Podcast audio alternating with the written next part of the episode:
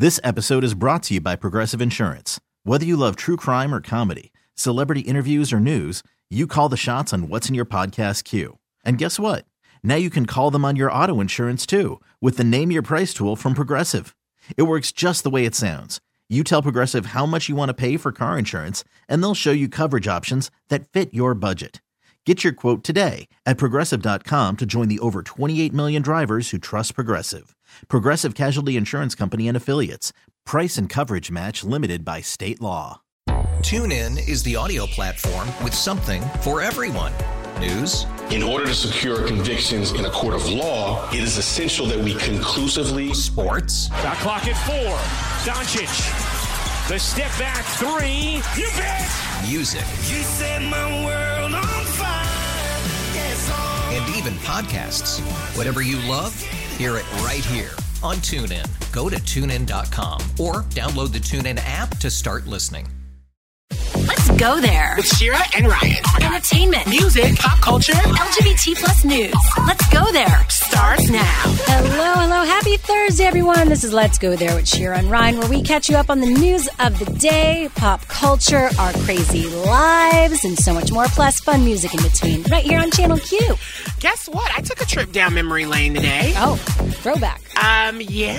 So I ordered, I order a lot of things online. You know, I feel like I'm a true millennial Gen Zer in that way, where I try to rarely go into a store at this point. So Amazon, my dog food, Chewy, it's all really ordered online at this point. Mm-hmm. But by accident, I delivered it to my old apartment. Oh, that sucks. And I had to drive to my old apartment before coming in here, and they almost didn't want to give me my package. They were like, "We you used to live here. We don't know you," because it's always new staff in the the, the leasing department. Yeah.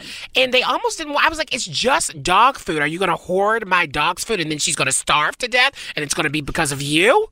I almost had to like have a whole moment today. Capture them on camera. Yeah, I was like, like "Don't I'm gonna post be, you on social media. Don't be a dog food Karen, please." No, but it was it was fine. They ended up giving and it to me. It's always drama. Uh, good. It's always weird to go back to where you used to live. Oh my God, it's so weird because well, I just recently moved, so it's kind of like, and I happen to live near where I used to live, so it's not too far of a drive. But just going down memory lane, it just floods you with all of these old uh-huh. emotions and mm-hmm. just thoughts about, oh my God, I spent majority of my life in here yeah. when I moved out here. And so it was just it was just wild. That's how I feel when I go to my ex's spot where, unfortunately, sometimes I still get mail and stuff and, Ooh. like, all that. And I went back and then I had a friend living there well because he's not there even though he owns the spot. Yeah. And so I'd be walking in there and just, like, it's yeah, it's brings it's back a lot. Weird. I was it, like, I'm getting emotional. you live yeah, you, you live a life there, a part of your life there, and then it's just like, okay, that period's over. Yeah, moving on. It's true. It's very, very real. Walking down memory lane is not always a happy thing. Nostalgia. Yeah, for sure. Well, it's Earth Day. We're celebrating Mother Earth today. I mean, I know she's looking at us all crazy. Like, what are you doing? She's about to be like, how dare you abuse me like this? I think that's why she gave us crappy weather today in L A today. Probably. Yeah, this is what you pissed. Get, humans. It's snowing everywhere, to be quite honest. We're going to be breaking down Biden's climate goal he announced today and how it will impact you. Plus, more on a study around L G B T Q plus youth that revealed very concerning results. That's at four thirty-five p.m. Pacific, seven thirty-five p.m. Eastern. But first, let's get into some what's trending this hour. Uh, President Biden is hosting his climate summit the next two days with forty world leaders and shared some big goals that he plans to implement today. By maintaining those investments and putting these people to work, the United States sets out on the road to cut greenhouse gases in half, in half by the end of this decade. That's where we're headed as a nation. And that's what we can do if we take action to build an economy that's not only more prosperous, but healthier, fair, and cleaner for the entire planet. You know, these steps will set America on a path of net zero emissions economy by no later than twenty fifty. The presidents of Russia and China attended the event at the White House, aimed to confront those countries on various foreign policy issues uh, and work together on climate policy. And, uh, of course, that was what's trending this hour. What's coming up next on the Tea Report, Ryan? All right, so next hour, we got to talk about, I think Snoop Dogg just implied that he smoked weed with President Obama. Yeah. Yeah. I got the, all the details on that story coming up next hour, so you may want to stick around because my Tea Reports today are juicy. Well, coming up next, Biden revealed those climate goals today, but how will they pass Congress? Polit- Politico joins us to break that down next.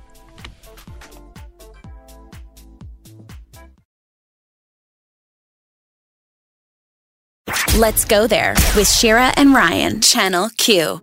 President Joe Biden made a pledge today to drastically reduce U S emissions of greenhouse gases in at least uh, by at least half by twenty thirty, which requires some uh, major changes, as you can expect. Zach Coleman is with us right now, an energy reporter for Politico Pro. Thanks for joining us today. Thanks for having me. So let's break down what exactly he announced, because those are some pretty like bold comments. They're big, but what does it actually mean?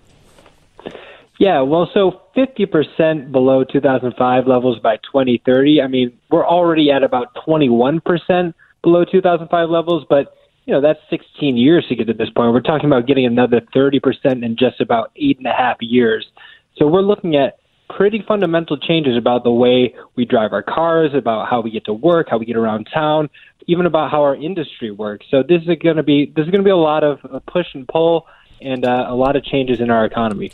Yeah, compared to former presidents like Obama, let's just throw that out there. Do we think that Biden will be able to get other countries on board to his plan?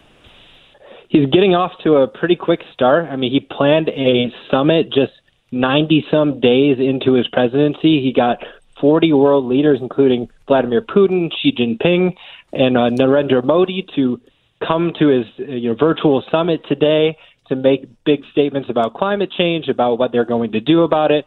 Uh, there were some new announcements from Japan and South Korea and even Canada about increasing their climate ambitions and some of their climate policies. So he's definitely putting a lot of emphasis into it. And after four years of Trump, there's going to be a lot of uh, you know, skepticism to get over about the U S role internationally, but he's definitely trying to uh, smooth over all those differences right now.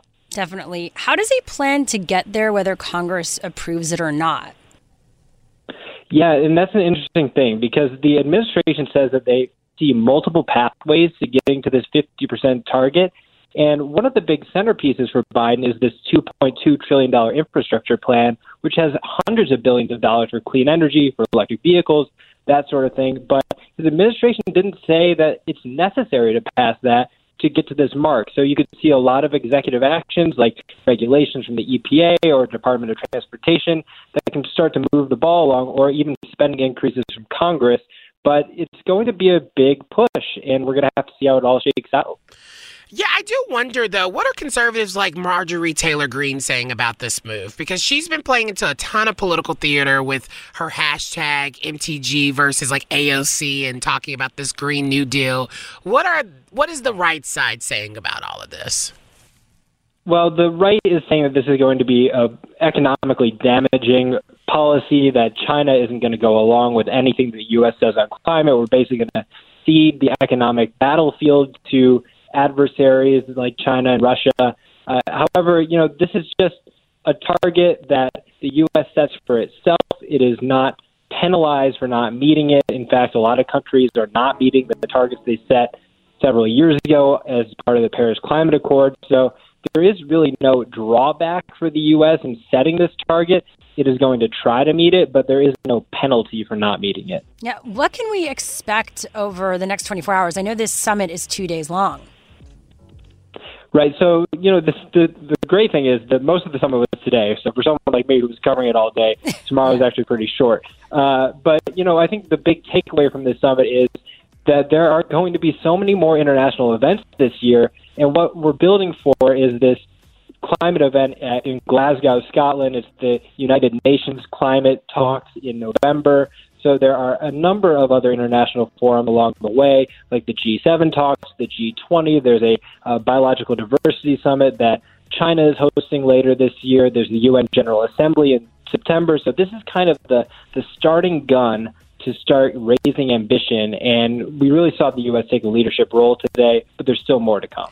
Yeah, and like obviously all of these conversations and this thing is is a big picture conversation, but what does this change actually look like in everyday neighborhoods? I think it's going to be a slow change, first of all. I mean, you know, you're not going to see the government come in and mandate that you do this, this, or that.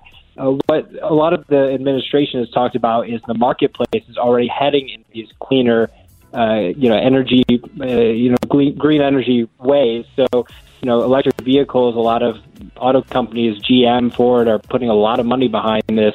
Uh, you know, you're seeing power, you know, utilities switch to clean energy just because the cost makes much more sense to, you know, buy solar and wind than to ever stand up a new natural gas or coal-fired power plant. So it's almost like we're not going to necessarily be thinking about these choices. They're just going to be the ones that make sense. That's what the administration is saying.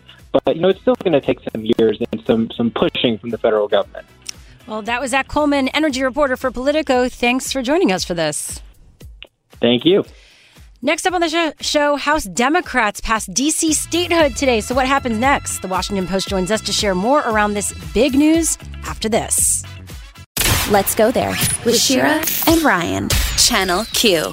For the second time in history, the House passed legislation today that makes the District of Columbia the nation's fifty-first state.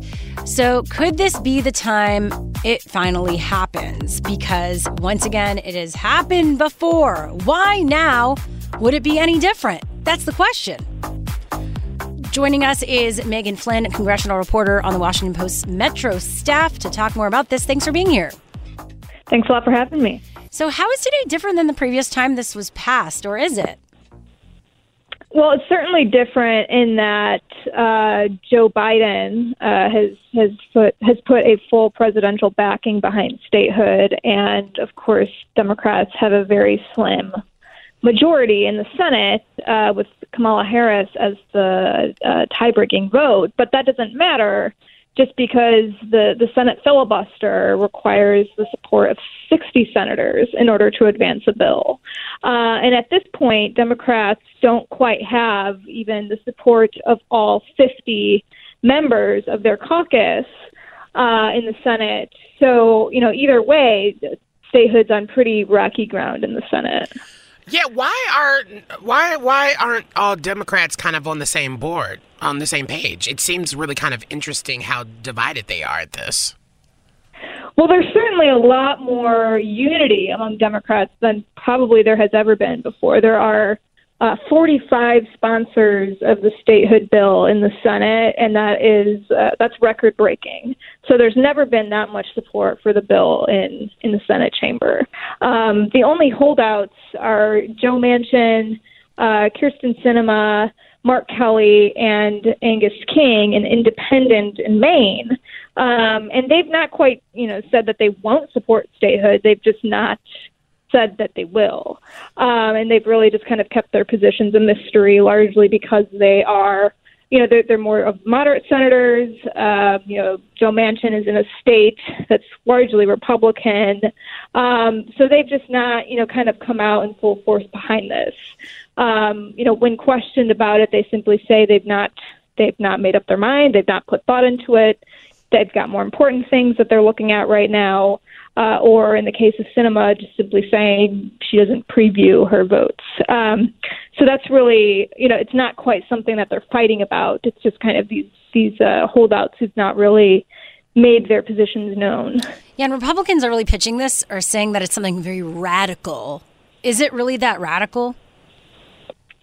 Uh, well, certainly in the eyes of Republicans, it it will allow Democrats, you know, statehood were to happen tomorrow, which of course it won't, uh, to add two senators to a thinly uh, or a razor thin majority that they have in the Senate right now, which would allow them um, to kind of solidify their majority in the Senate. So their argument is that it would allow Democrats to pass what they describe as radical legislation, such as Uh, you know, going after things like the Green New Deal or packing the Supreme Court, or kind of some of their favorite items to bring up.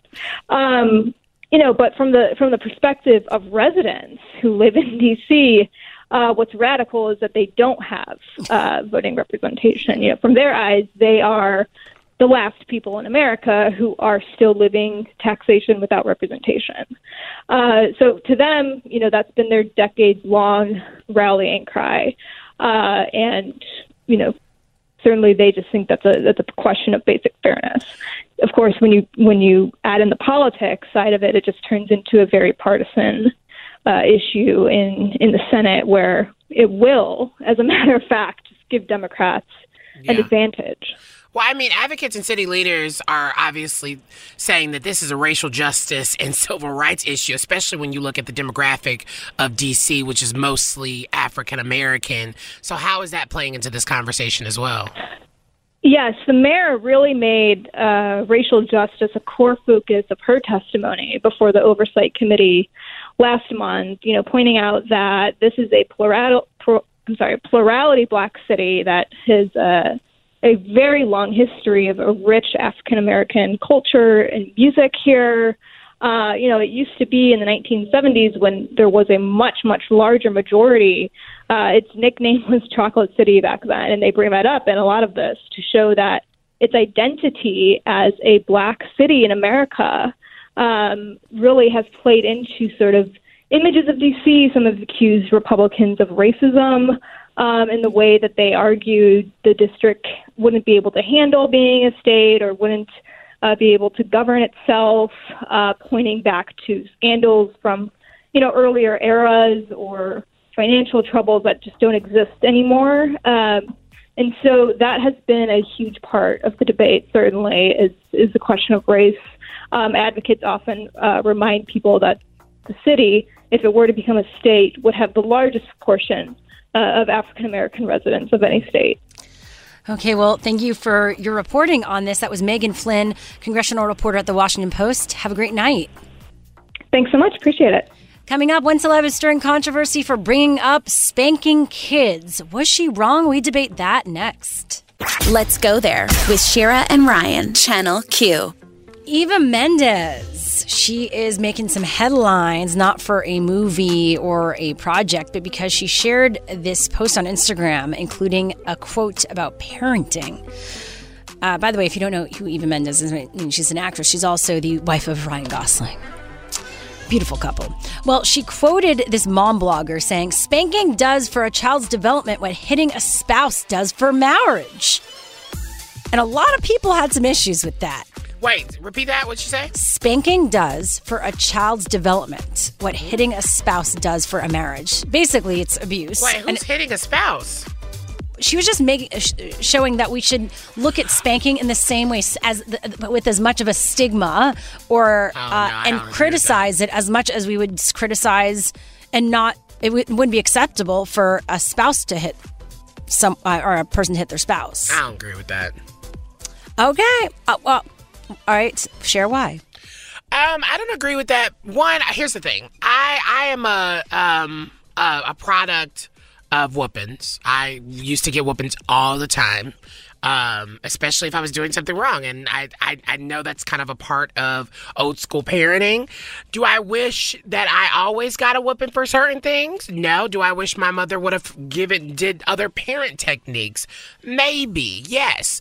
But I also do think there ain't nothing wrong with a little pat on the hand, a little pat on the ass, and that's going to completely shift and show how serious things are. Yes, there are these new wave techniques for all you millennial-ass parents out there, but in my opinion, there ain't nothing wrong with a good spanking.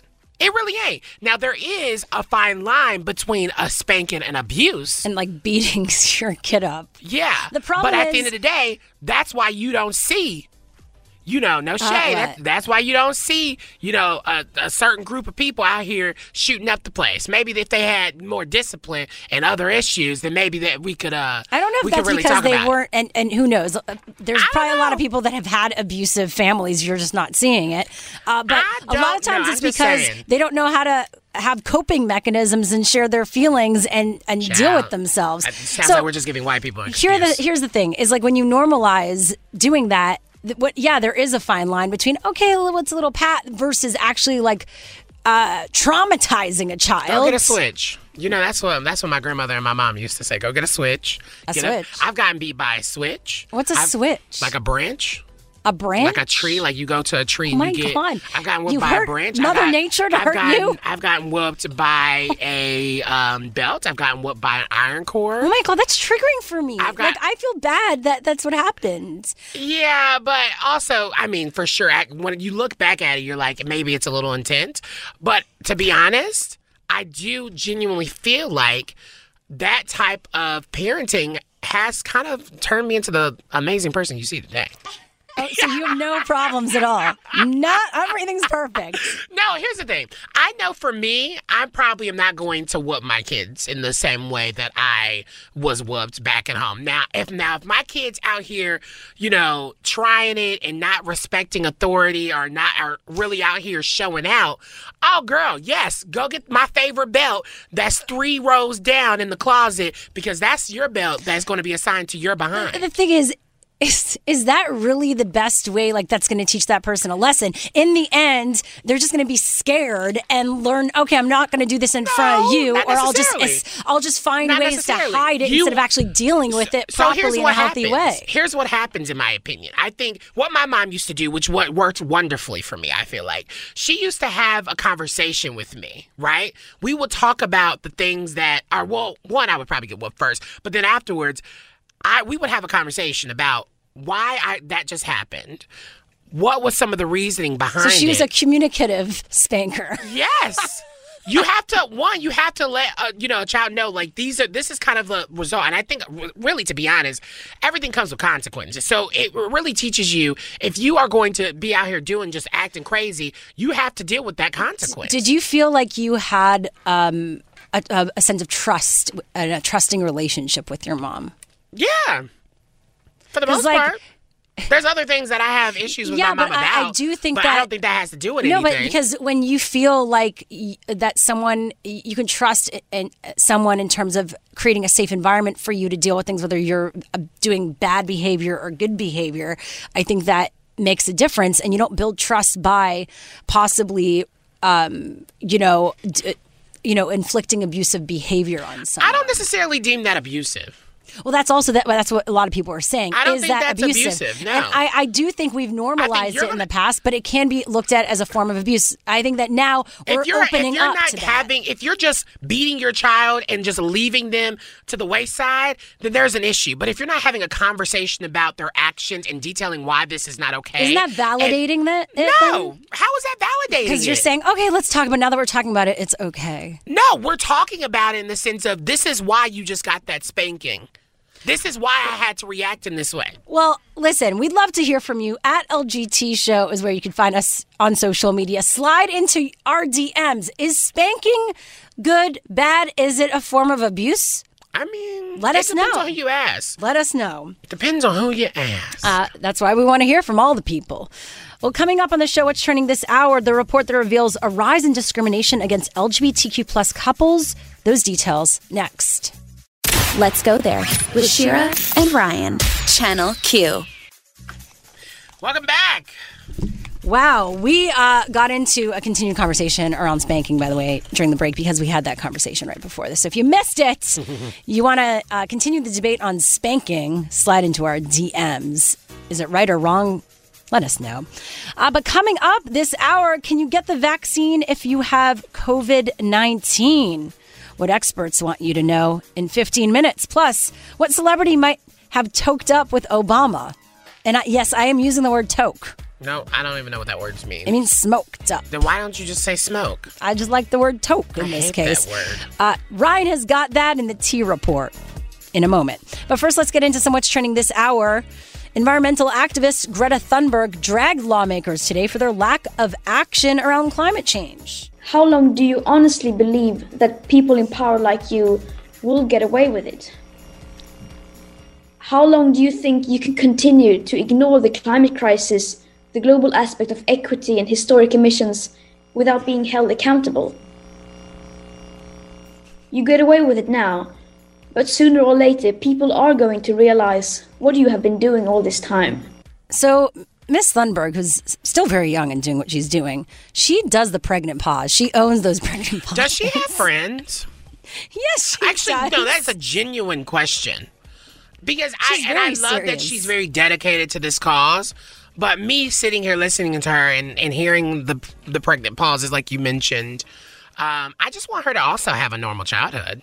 Like, I want her to be able to have friends. Like, is she... I mean, of course, maybe because her climate outside isn't as good, she's not going outside to play.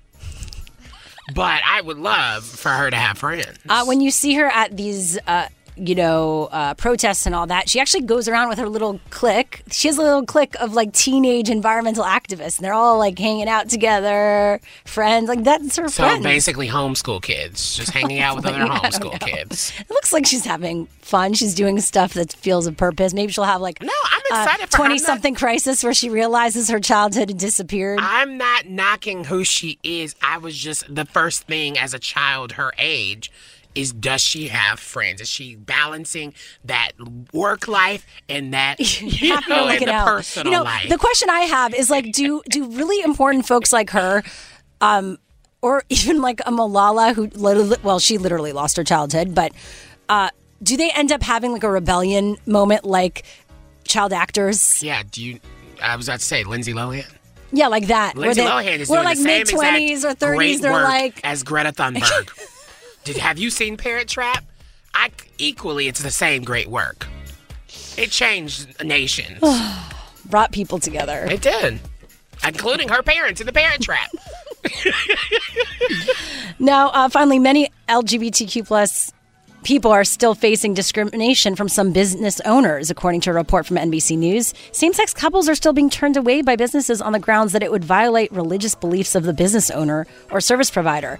And defenders of these discriminatory practices claim protection from the Constitution. Hmm. Uh, Lambda Legal, Lambda Legal, sorry, has been speaking out about this. Jen Pizer, who we've had on the show, saying we've seen a significant rise and very troubling rise in these cases. It's not an accident. She's blaming conservative religious legal groups like Alliance Defending Freedom for filing lawsuits in defense of these this bigoted and discriminatory clients. So something to look out for, and why the Equality Act needs to be passed. That was what's trending this hour. What's happening in entertainment news, Ryan? Okay, so did Snoop Dogg just imply that he smoked weed with President Obama? Oh, it's time for the Tea Report, those pop culture stories trending right now. I mean, seriously, who else but Snoop Dogg could get high with the Commander-in-Chief of the United States of America? Uh, Snoop has a new album called um, From the Streets to the Suites, and one track features a reference to smoking marijuana in the presence of former President Barack Obama. Obama. The song called Gang Signs, which intent, features uh, Snoop spitting the lyrics saying, still sipping gin and juice while I'm smoking marijuana. I bet you never blew with Obama. Now, mm. we don't know for sure if this has happened. This could, you know, just be a joke or him taking artistic license. Um, or just going for the whole shock value of it all. Um, but smoking weed with Obama, or even smoking weed around Obama, I just would never. That's actually really intense. That Obama did that? I'm not surprised. And with Snoop, if he's going to smoke with anyone. I mean, I, I'm, I'm a little surprised. You know why? I'm not surprised by Snoop. Yeah. But I'm surprised that Obama oh, come on. would have taken. I mean, he smoked in the past, but I'm surprised that in his whatever age he's in now, he would have smoked. But of course, who wouldn't want to smoke with Snoop Dogg? That's the thing. So Snoop, I, we had him on What's Trending, and I've been around in his circles. He literally is smoking at every moment. So if you're going to meet him, he'll be smoking around you. Yeah, but have some respect. It's President Obama. He does his thing, Snoop, and it it's kind of like when Jimmy Kimmel, and we covered it here on the Tea Report, when Jimmy Kimmel kept asking Michelle Obama about their sex life. And I'm just like, have some respect. Don't just, ask folks like that about their sex life. Or don't tell me President Obama's over here smoking reefer. There's a line. I well, don't know. I, yeah, it is. I've smoked Snoop before. You smoked uh-huh. with Snoop Dogg before? Yep. And wow. Let me tell you, that stuff is strong. Wow. Like, I had a whack. It was like, yeah. It Did was, you recover? Well, you're here barely. now. Barely. Do you notice anything strange about my brain and oh my mental functions? Well, that's your Tea Report. I got more coming up next hour, so stick around. Coming up, we explain whether you can get vaccinated if you have covid nineteen right after this. Let's go there with Shira and Ryan, Channel Q. While all Americans are eligible for COVID vaccines, experts are saying if you develop COVID nineteen or even if you are exposed, you should probably delay your appointment. Bill Schaffner is with us right now, professor of infectious diseases at Vanderbilt University Medical. Thanks for joining us for this. Hi, Sherry. Good to be with you. Hi. So what is the story with this? Why are experts saying this? It's kind of worrisome. Well, if you have COVID currently, you certainly don't want to be vaccinated. First of all, you don't want to go anywhere where you could spread COVID to other people in the clinic. So that's really the main thing. Second, if you've got COVID, you've got symptoms. Many people do. And you don't want to complicate that with getting the vaccine and confusing it with possible side effects from the vaccine. And then wait a little bit after you've recovered from COVID to get your vaccine, because you should be vaccinated even though you've had COVID. Well, why is that? Well, the reason is, this is a big surprise to most people, the vaccine actually gives you greater antibody levels, more protection than does the illness itself. So you get a greater cushion of protection from the vaccine than you do by getting infected with the virus itself. Yeah, I just keep thinking about, like, people who don't get symptoms and they're, like, asymptomatic, if that's the right word, right? Anyway, um, I think about folks like that, and then they still go and get the vaccine. So it kind of makes me think, how often should we be getting tested? Like, even if you get the vaccine, should I still be getting tested for COVID just to make sure I don't have it? Well, if you've been, uh, if you've been vaccinated, obviously these vaccines at their best are ninety-five percent effective, not one hundred percent. So if you've been exposed, even after you've been vaccinated, and certainly if you start developing symptoms, yes, that's a good reason to get tested. But you don't have to get tested routinely. Okay. Has this happened to many people? Has this popped up enough where it's now becoming a concern? Well, certainly these various issues certainly have been discussed. And if you're really asking me, can you um, get illness after vaccination, the short answer is yes, because after all, the vaccine's ninety-five percent protective. And the other reason is that we are now vaccinating, and have been from the beginning, older people, people who are frail, have complicating infections and other illnesses, so that they don't respond quite as well to the vaccine. So we have had cases of illness after vaccination, but they're pretty few, and they're understandably uh, milder, uh, so you're not as apt to require hospitalization. So you get partial protection, uh, even if you don't get full protection. So wait, how uh, long do you have to wait again to, like, if you think you have symptoms and then afterwards, like, how long do you have to wait before you actually go get the vaccine? I know you said it earlier, but I just want to clarify. Well, I, I personally, there, there's no explicit duration. We used to actually say ninety days, but the C D C has said we don't have to wait that long. I would wait a couple of weeks after I've recovered to then go ahead and get vaccinated. Mm. Okay. Well, are you feeling right now uh, optimistic with where we're at? Actually, I'm feeling cautious and a bit concerned. Oh. And why is that? Yeah. Well, because we've pretty much vaccinated most of the eager beavers, the people who were eager to get vaccinated. And now we're running into a lot of vaccine hesitancy, skepticism, and frankly, downright refusal. So we now have a supply of vaccine that exceeds the demand. There's vaccine in refrigerators all over the country, in health departments, waiting for people to come in and get it. And we're going to have to work harder. There's that old image of first harvesting the low-hanging fruit. You know, we've done that. Now we have to work our way up the tree, so to speak.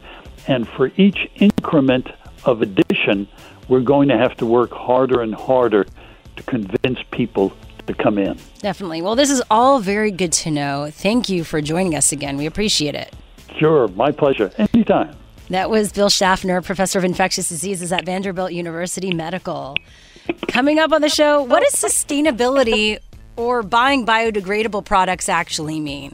We're here to break it down and help you so you can make your lives cleaner, one step at a time. It's Earth Day. Exactly. It's Earth Day. Gotta get down, down on Earth Day. Day.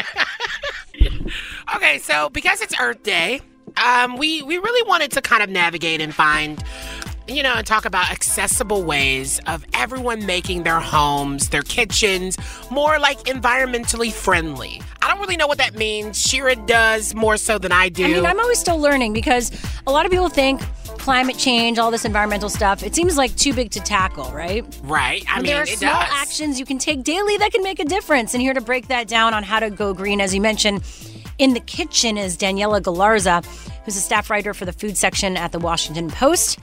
Also writes the Eat Voraciously newsletter. Love that. Welcome to the show. Welcome back.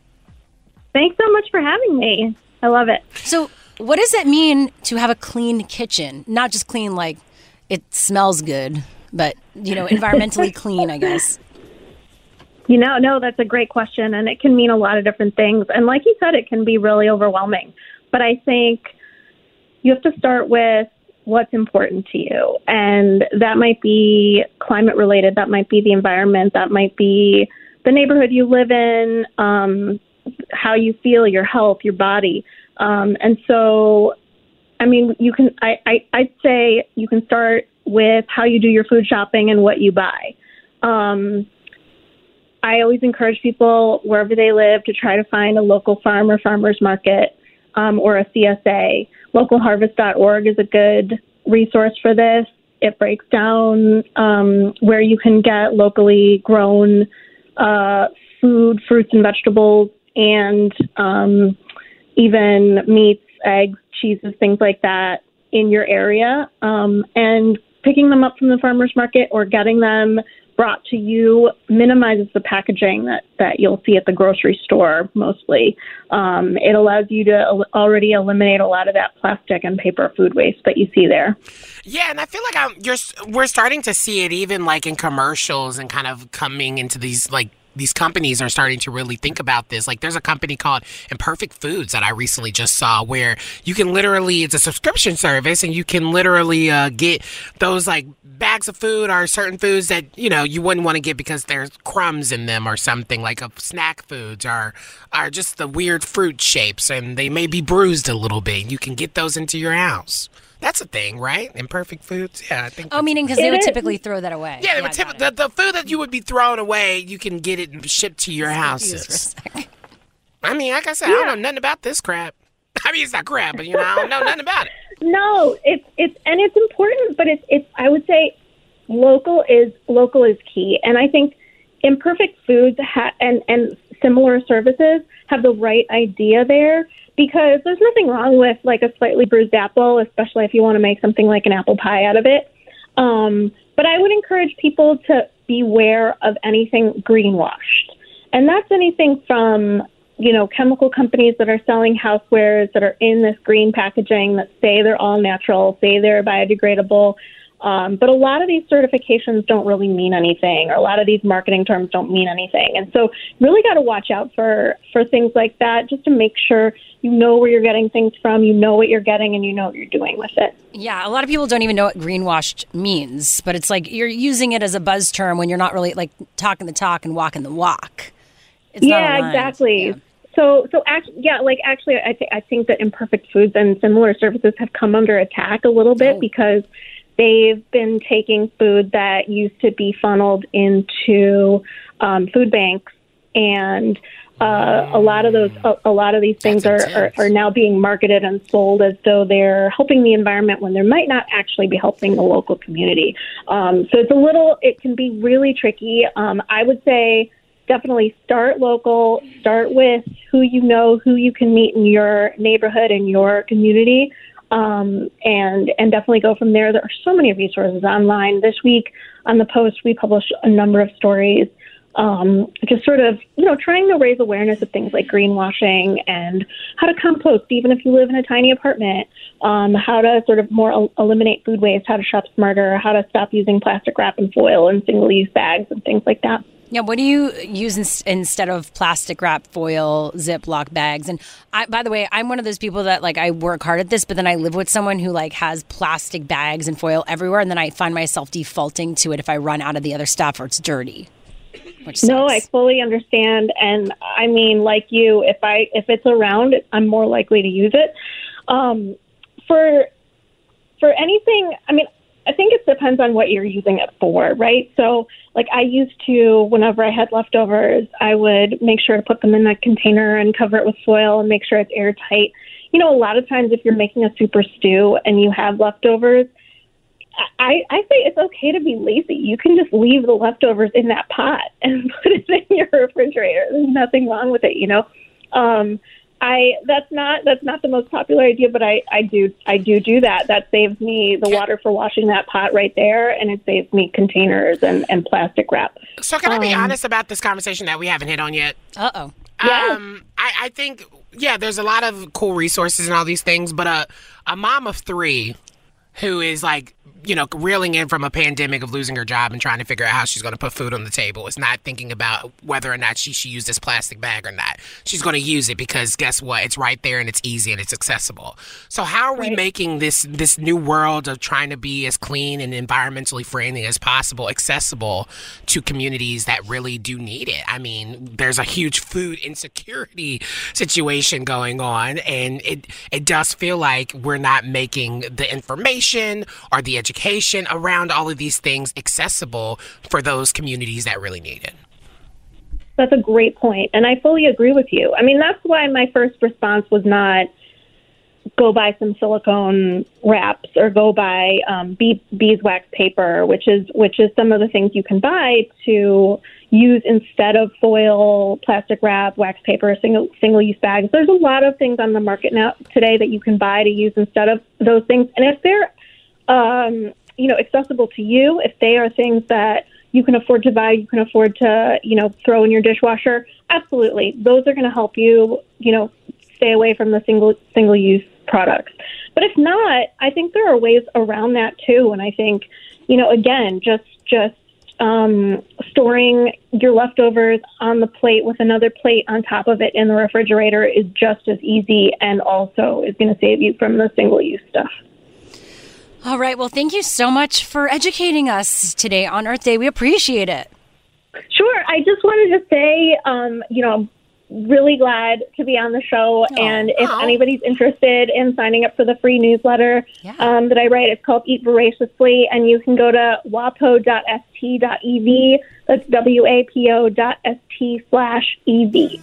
Amazing. Well, we always appreciate the Washington Post and all of you uh, writers for being on our show always. Yeah, and thanks for coming on and educating us about brands like Imperfect Foods. Don't shop there, guys. No worries. Thanks so much for having me. Thank I really you. Appreciate it. Take that care. Was, that was Diana Galarza, staff writer for the food section at the Washington Post. Coming up on the show, you know, we talked about actress Eva Mendes, who brought up the debate of whether you should spank your kids. Well, we've gotten some social media responses, and you can still slide into our D Ms at L G T Show. Is it wrong to spank your kids? Should we stop doing it? Let us know, and we'll be bringing you all those responses next. Let's go there with Shira and Ryan, Channel Q. Okay, we are back. And the story that we covered around actress Eva Mendes bringing up uh, why spanking is like hitting your spouse has brought up a big conversation online and on our show. It brought up, you know, Ryan's uh, history of that. Well, he didn't hit someone, but like he, he was spanked when he was younger. Yeah.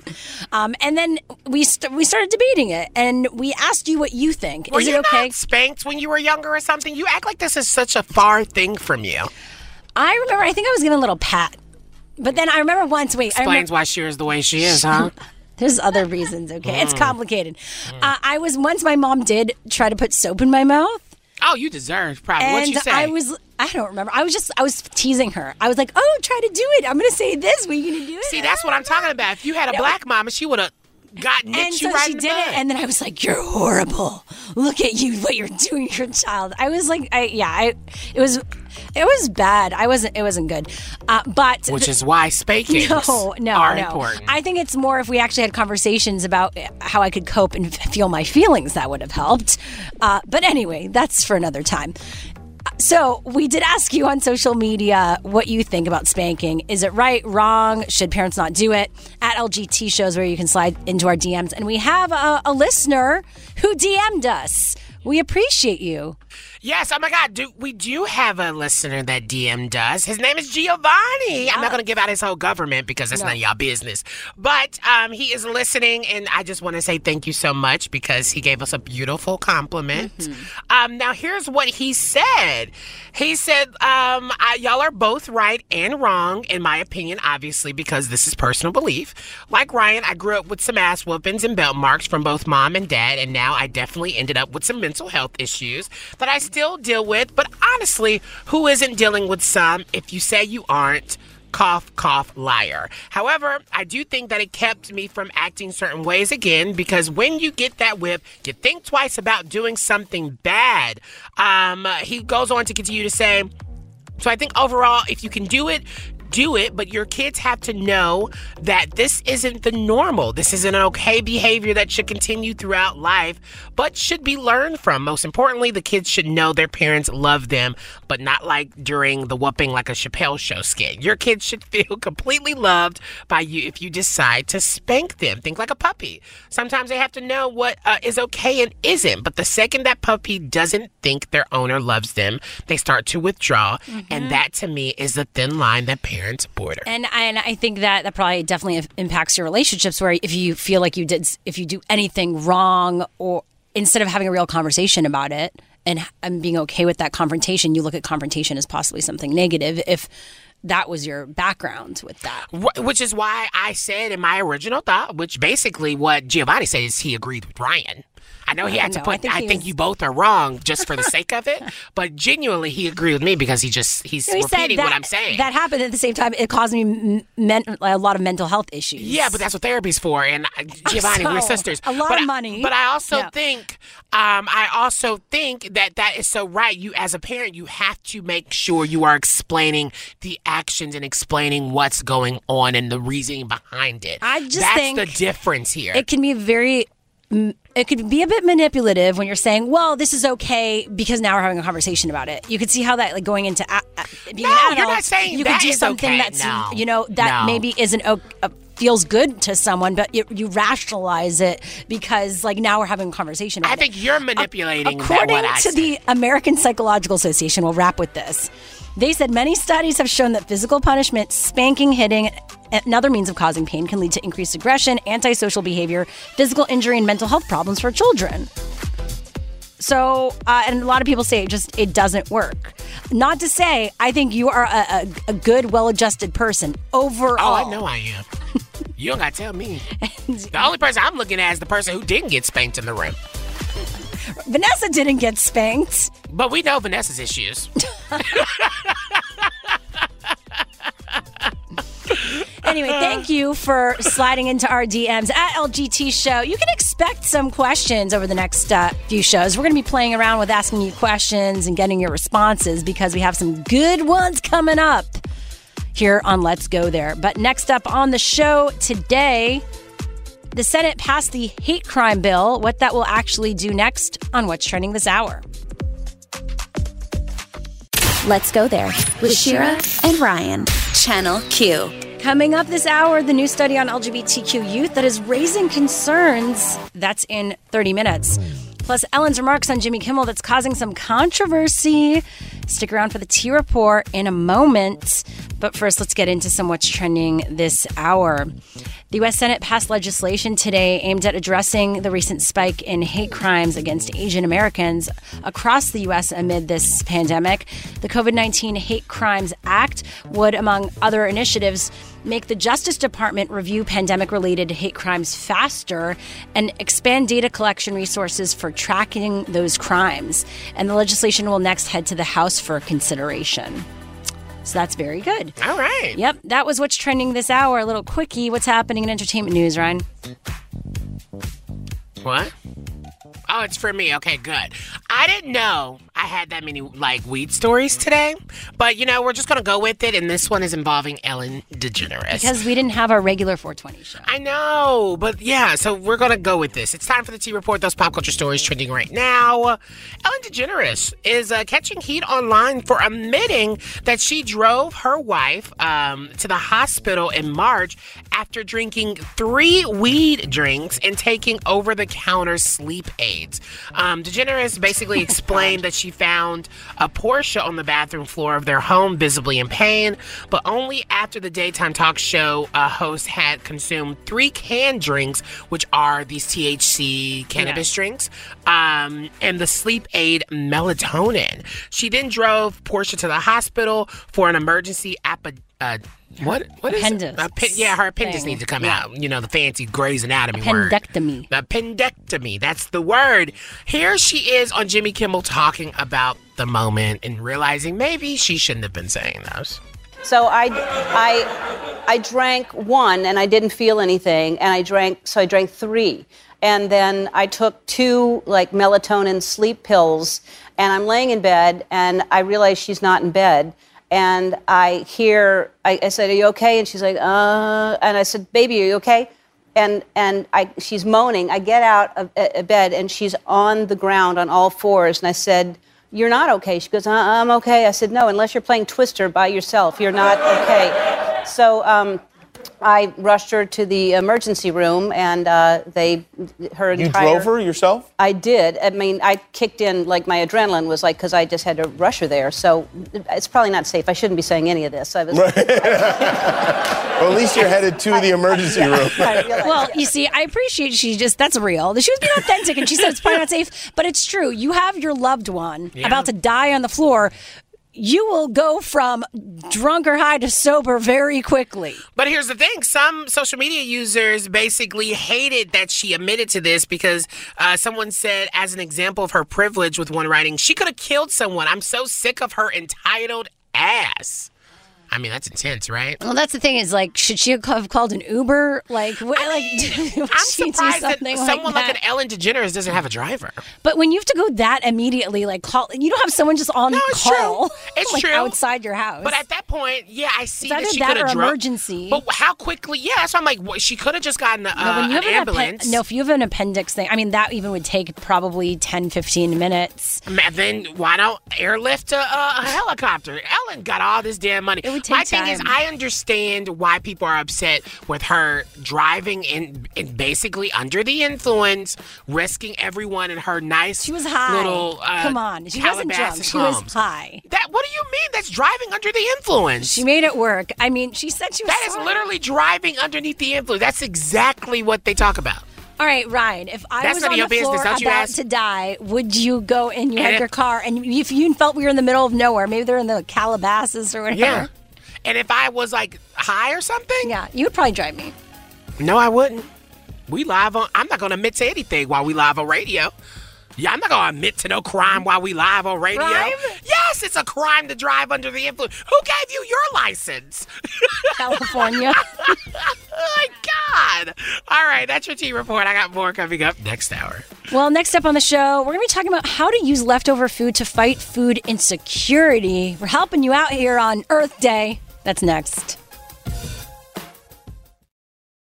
Let's go there with Shira and Ryan, Channel Q. There's a nationwide problem of excess food waste, and a movement to reduce and reallocate all of that is underway, but it's complicated. Ava Richardson joins us, a doctorate student in the Environmental Health and Engineering Department at Johns Hopkins University of Public Health. Thanks so much for being here. Hi, thank you so much for having me. So how big is the current food insecurity problem? The current food insecurity problem is quite a whopping issue. And one of the real um, major complexities of it is while we have people that are food insecure, we're, we're also um, wasting around forty percent of the food that's produced in the country. And so that, that's what makes this issue so surprising, so stark. Um, and makes uh, some of the solutions for it so dire and so necessary, because the the implications are for both um, solving some of the issues when it comes to food insecurity, but also addressing the climate-related or environmental-related issues when it comes to wasted food. When you're saying uh, food waste, are you talking about like from like restaurants or just us, you know, me throwing out food that I un- unfortunately let go bad because oh, I yeah, decided to Postmates? That. You know, I'm yeah, calling myself well, that's, out. That's a great distinction to make. So when we think of uh, wasted food or food waste, Um, particularly as it relates to food insecurity issues, we really are thinking about the food that goes bad in grocery stores or, or the food, the surplus that happens um, in restaurants. And sometimes some of these issues are kind of like a misinterpretation of some of the labels on foods in terms of which labels relate to safety, which labels relate to quality, and whether or not it's safe to consume those foods after those dates. And so generally, um, many grocery stores will throw out their surplus goods. And sometimes these aren't related to quality issues at all. It could just be related to the way that uh, produce looks, or it could be related, again, to just a general surplus. And so in that case, we really do want to, as much as possible, divert the um, food that would otherwise go to a landfill um, or go into the local waste stream. We want to get that food out to communities. And that can be done through several means, through local food pantries, working with the local food banks.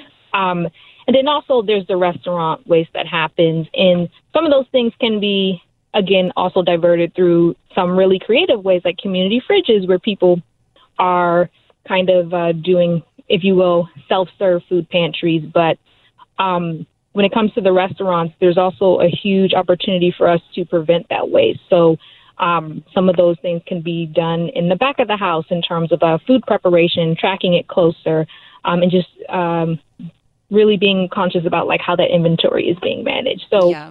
In terms of the waste that happens in your home, we definitely want to curb that. Um, but that's not as, as much um, or that's not as uh, I won't say it's not as relevant, but when we talk about food insecurity, we're really talking about some of the institutional level and business level waste that happens. The things that happen in your home, we want to get that down because that's a huge portion of post-consumer waste. But we really, um, when it comes to like addressing issues of food access and people who are food insecure, feeding yeah. people with that. Food, and and food you've food mentioned food. Some really obvious solutions. So why is it so complicated? Why haven't we figured this out? That's a great question. Um, I guess it, part of it is just the the. the complications when it comes to logistics and the management. Um, and there's also a stigma, kind of a perception. When it comes to food, um, people are very hesitant to um, take surplus foods uh, and donate them to different places because of the liability concerns. We're a very litigious society, and uh, when it comes to whether or not someone could be sued over yeah. um, having some type of foodborne illness, that comes up. Um, even though there are protections in the Good Samaritan Act that say that when an organization donates to a nonprofit, they are protected from any liability concerns in that particular situation. Um, and there's also, I think, this perception that it's it's really good to compost that food. And we we do want to uh, really enhance composting infrastructure. That's incredibly important. And that's a great way to divert food from our waste stream and enhance our soils. But Um, to really get the best use out of that food, we want to make sure it's fed to people, um, and then, if if and when possible, fed to animals. So I think there's there's just a misunderstanding of kind of uh, mm-hmm. some of the, the really salient solutions that we have afforded to us, and a lack of incentive to implement some. Agreed. Of we don't see the the dangers right here, right now. Ava Richardson, thank you for being here and for the work you're doing. It's great. Thank you. Yeah, I gotta no say, I, I, I've never met a bad Ava, and you're great. I have to agree with that. Thank Ava you. Richardson is, yeah, thank you. Is a doctorate student at Johns Hopkins University of Public Health. Such important stuff to figure out and know about. Coming up, the study that includes some troubling findings about gay youth. We give you those details next. Let's go there with Shira and Ryan. Channel Q. Now, despite advances in the fight for L G B T Q plus equality, a new report finds that young gay people today are even more likely to have attempted suicide than previous generations. Joining us right now is Elon Meyer, a Williams Distinguished Senior Scholar, Scholar of Public Policy at U C L A. Thank you so much for being here. Thank you for having me. Nice to be here.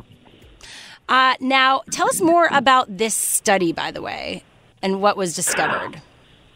Okay. Well, this study, we were looking um, at uh, how historical changes impacted the lives of L G B T Q people. So uh, we looked at the past, you know, fifty, sixty years since Stonewall, and so much has changed, and so many laws, and so many improvements in uh, uh, public attitudes.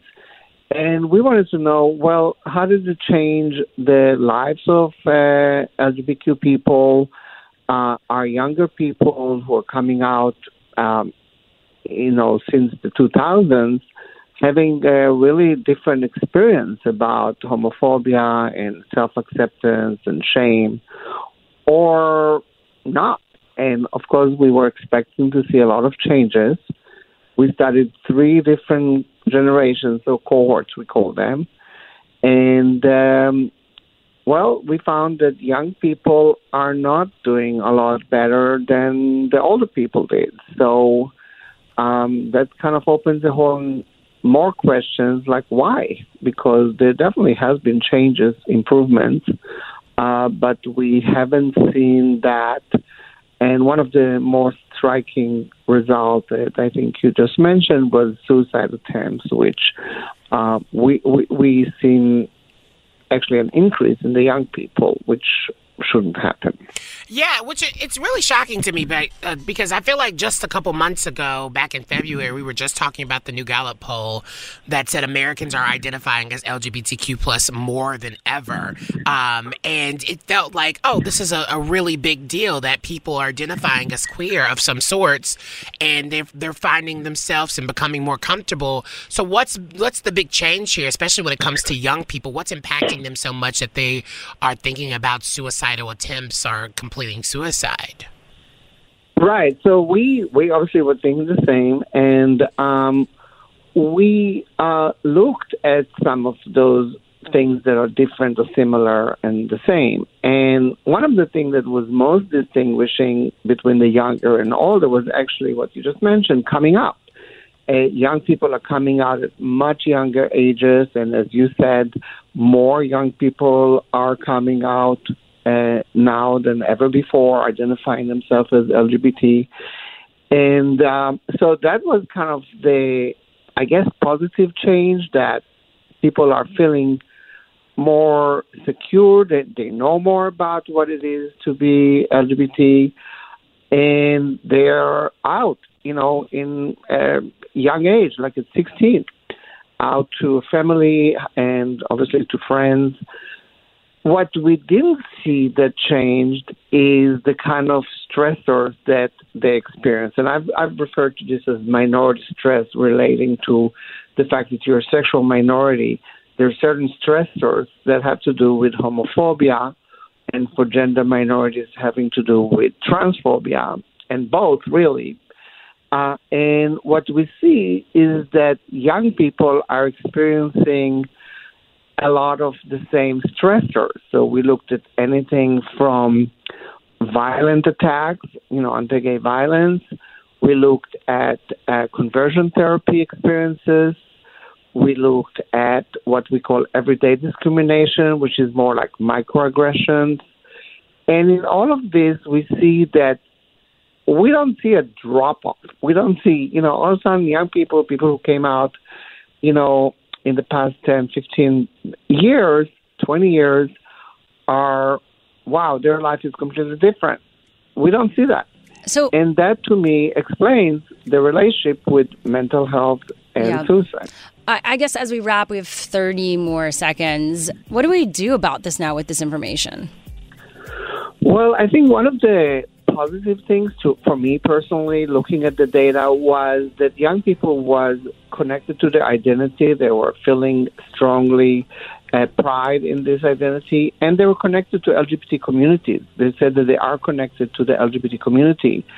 And that means that we have an opportunity in the L G B T community to impact their lives, to offer them support, to offer them uh, role models, to offer them the kinds of help that, honestly, L G B T people always needed. But now They are available through internet, through various sources, and people are connecting with that. Some hopeful, and the nice thing related to connection with the community mm-hmm. is political activism. And yeah. we see L G B T people very active. So uh, there's some reason to be hopeful and optimistic. Uh, but also a lot of reason for concern. Yeah. Well, thank you for joining us today to share all of that. That was Elon Meyer, Williams Distinguished Senior Scholar, Scholar of Public Policy at U C L A. Have a great rest of your day. Thank you. You too. Coming up on the show, has social media made high school reunions a thing of the past? We're going to debate whether Ryan should go to his high school reunion right after this. Let's go there with Shira and Ryan, Channel Q. So, high school reunions, are they a thing of the past because of social media? I mean, we now follow, or maybe we don't, maybe we avoid who we went to high school with. This seems like a high school emo song. Yeah, I'm just walking to school right now, I'm going to high school. Anyway. I don't even know what the song is, to be honest. So, yeah, now that you're friends with everyone, Facebook, Instagram, you see them, basically. It's almost like you're following their lives. Like, is there a point of a reunion? Um, is there a point of reunion? I hate this K-Rock ass song. I'm changing it. Here we go. This is more Channel Q. Okay, so I am conflicted about going to my high school reunion. They are planning it. I graduated when I was sixteen, so I graduated in twenty ten. And so I didn't get to be a part of that class because I really didn't know anyone in that class. But my original class, twenty eleven, um, they invited me, and they're planning it. I got invited to a secret Facebook oh. like group where they're planning all the, the details, and it's people People are being like, you gotta come, you gotta come. But for me, I'm just not sure if I want to go back in time in that way. Like, it's nice because you can see on Facebook, like, what people are doing. Sometimes I like to log in every, like, six months and be a little nosy, see, see the latest person who's had a child at my age and being like, I can't imagine. But, like, it it just feels like if I go, then maybe I'll have a really good time and I'll see some people that I haven't seen in years and we can all, you know, talk about it. But then also if I, you know, if I don't go, I don't know. I just, I feel like I may have missed out on something. So I think you have the answer. You have the answer. No, because I feel like, to be quite honest, I'm going to be really real here. Okay. The only reason why I want to go is really to be nosy.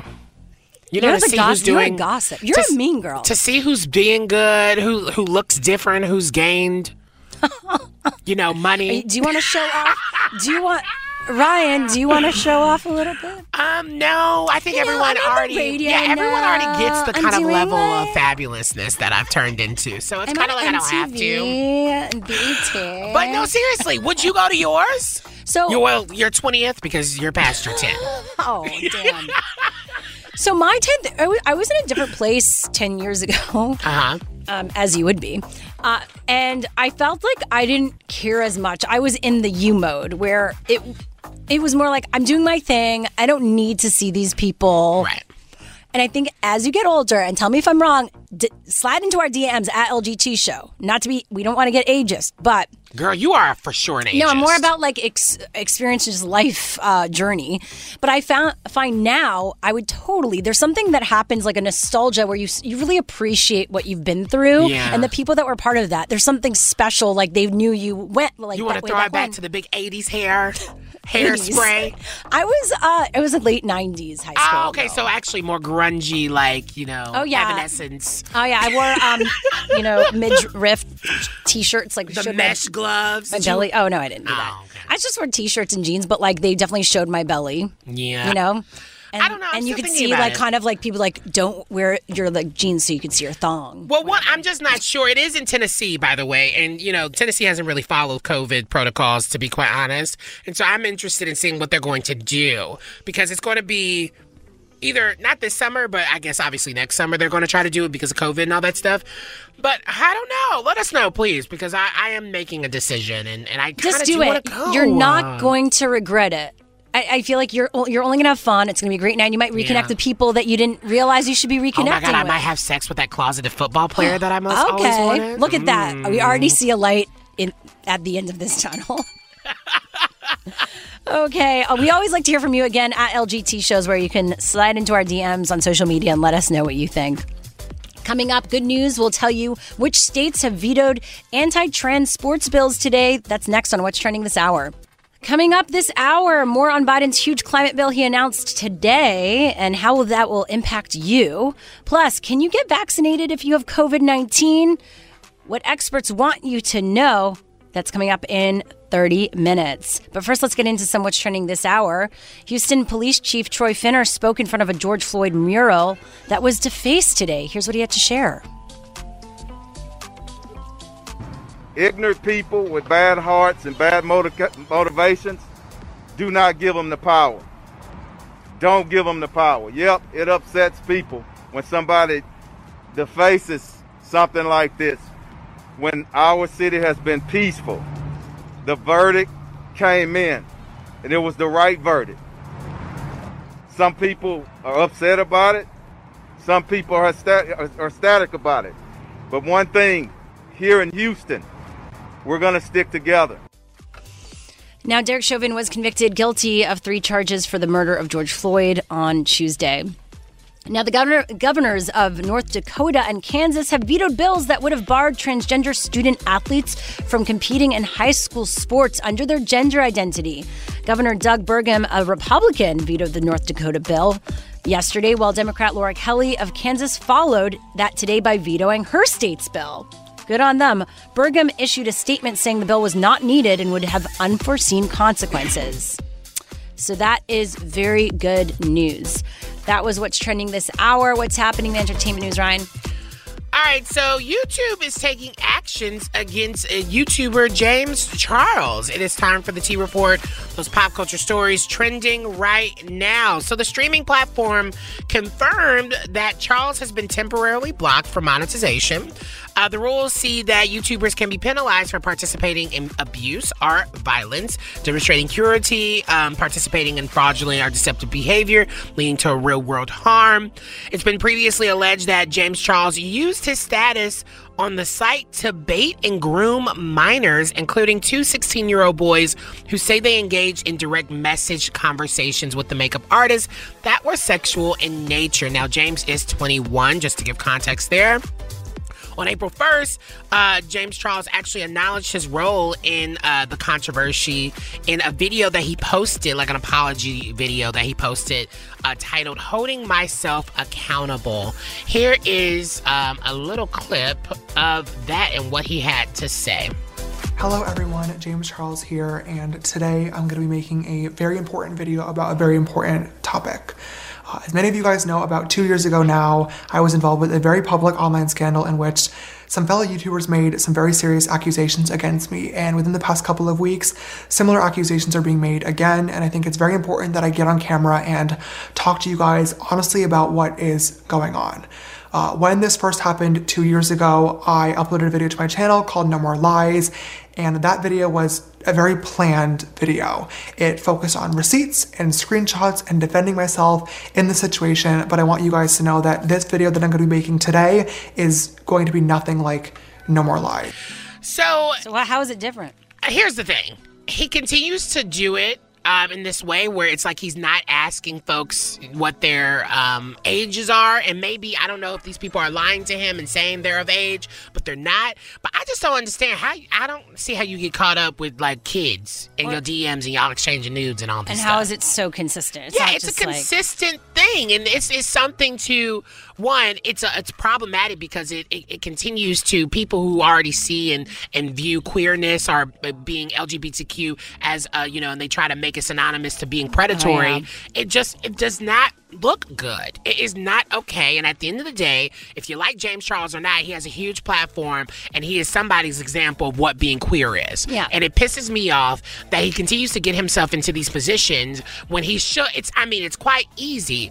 Just get on a dating app and make sure the only people who are showing you their age are the people are the ages that are over eighteen. Not going into Snapchat and finding messages. Yeah, uh, and, not and best flirting. Way to do it. Yeah, including when you're a, a, like a huge personality. I mean, it's stupid. I'll give you an example quickly. Like, I was dating a YouTuber, right? Right. And he got kicked off of Snapchat because he had um he'd been messaging back people like with just you know he would walk around with his shirt off, right? Right, right, right. right. Um, and so he got flagged. After that, he never went into D M people ever or open D Ms because he goes, it's not worth it because it's true. You have underage people that are hitting you up. Yeah. You're like a popular person and that's what happens. And it if, looks weird.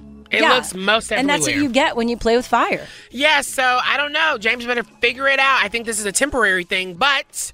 Um, if you want to know more about any of the stories that I've covered at we are channel q dot com, um, head over there. And, of course, keep the conversation going at L G T Show everywhere. I'm done spilling. We're wrapping up the show as we always do with our Yes Queen of the Day. Yes, Queen. Animation studio Pixar, you know, the Disney-owned production company, has started a search for a teen actress to, what they're saying, it authentically voice a trans youth character in an upcoming project. They have yet to officially comment on the news other than to announce a brief character description and casting criteria. And the casting notice was verified as authentic. It says they're casting this project. The character Jess is a fourteen-year-old transgender girl. She's compassionate, funny, and always has your back. We're looking for actresses twelve to seventeen years old. So that's interesting. Uh, and Pixar introduced, as we know, a gay character in its film Onward last year, voiced by queer actress Lena Waithe. So they're doing good stuff. So they get our Yes Queen of the Day. Love that. Yes, Queen. And we are back tomorrow, T G I F. We are bringing you, as always, our What's Trending this hour. We're going to be telling you more about Glisten's Day of Silence and how parents can support a child who comes out as trans. That's tomorrow live on Channel Q, two to six p.m. Pacific, five to nine p.m. Eastern, live. And if you miss any of our shows or podcasts, we or, or shows or interviews, we post everything as a podcast. I almost forgot what I was going to say. Mm-hmm. Um, we have a podcast. It's on the Odyssey app or where podcasts are available. Just search Let's Go There. We are sending you love and light. And honey, remember to slay and don't forget to follow us at L G T Show everywhere. Exactly. And stick around for Love Line with doc- Doctor Chris, where he's uh, covering male insecurities. Ooh, that's next.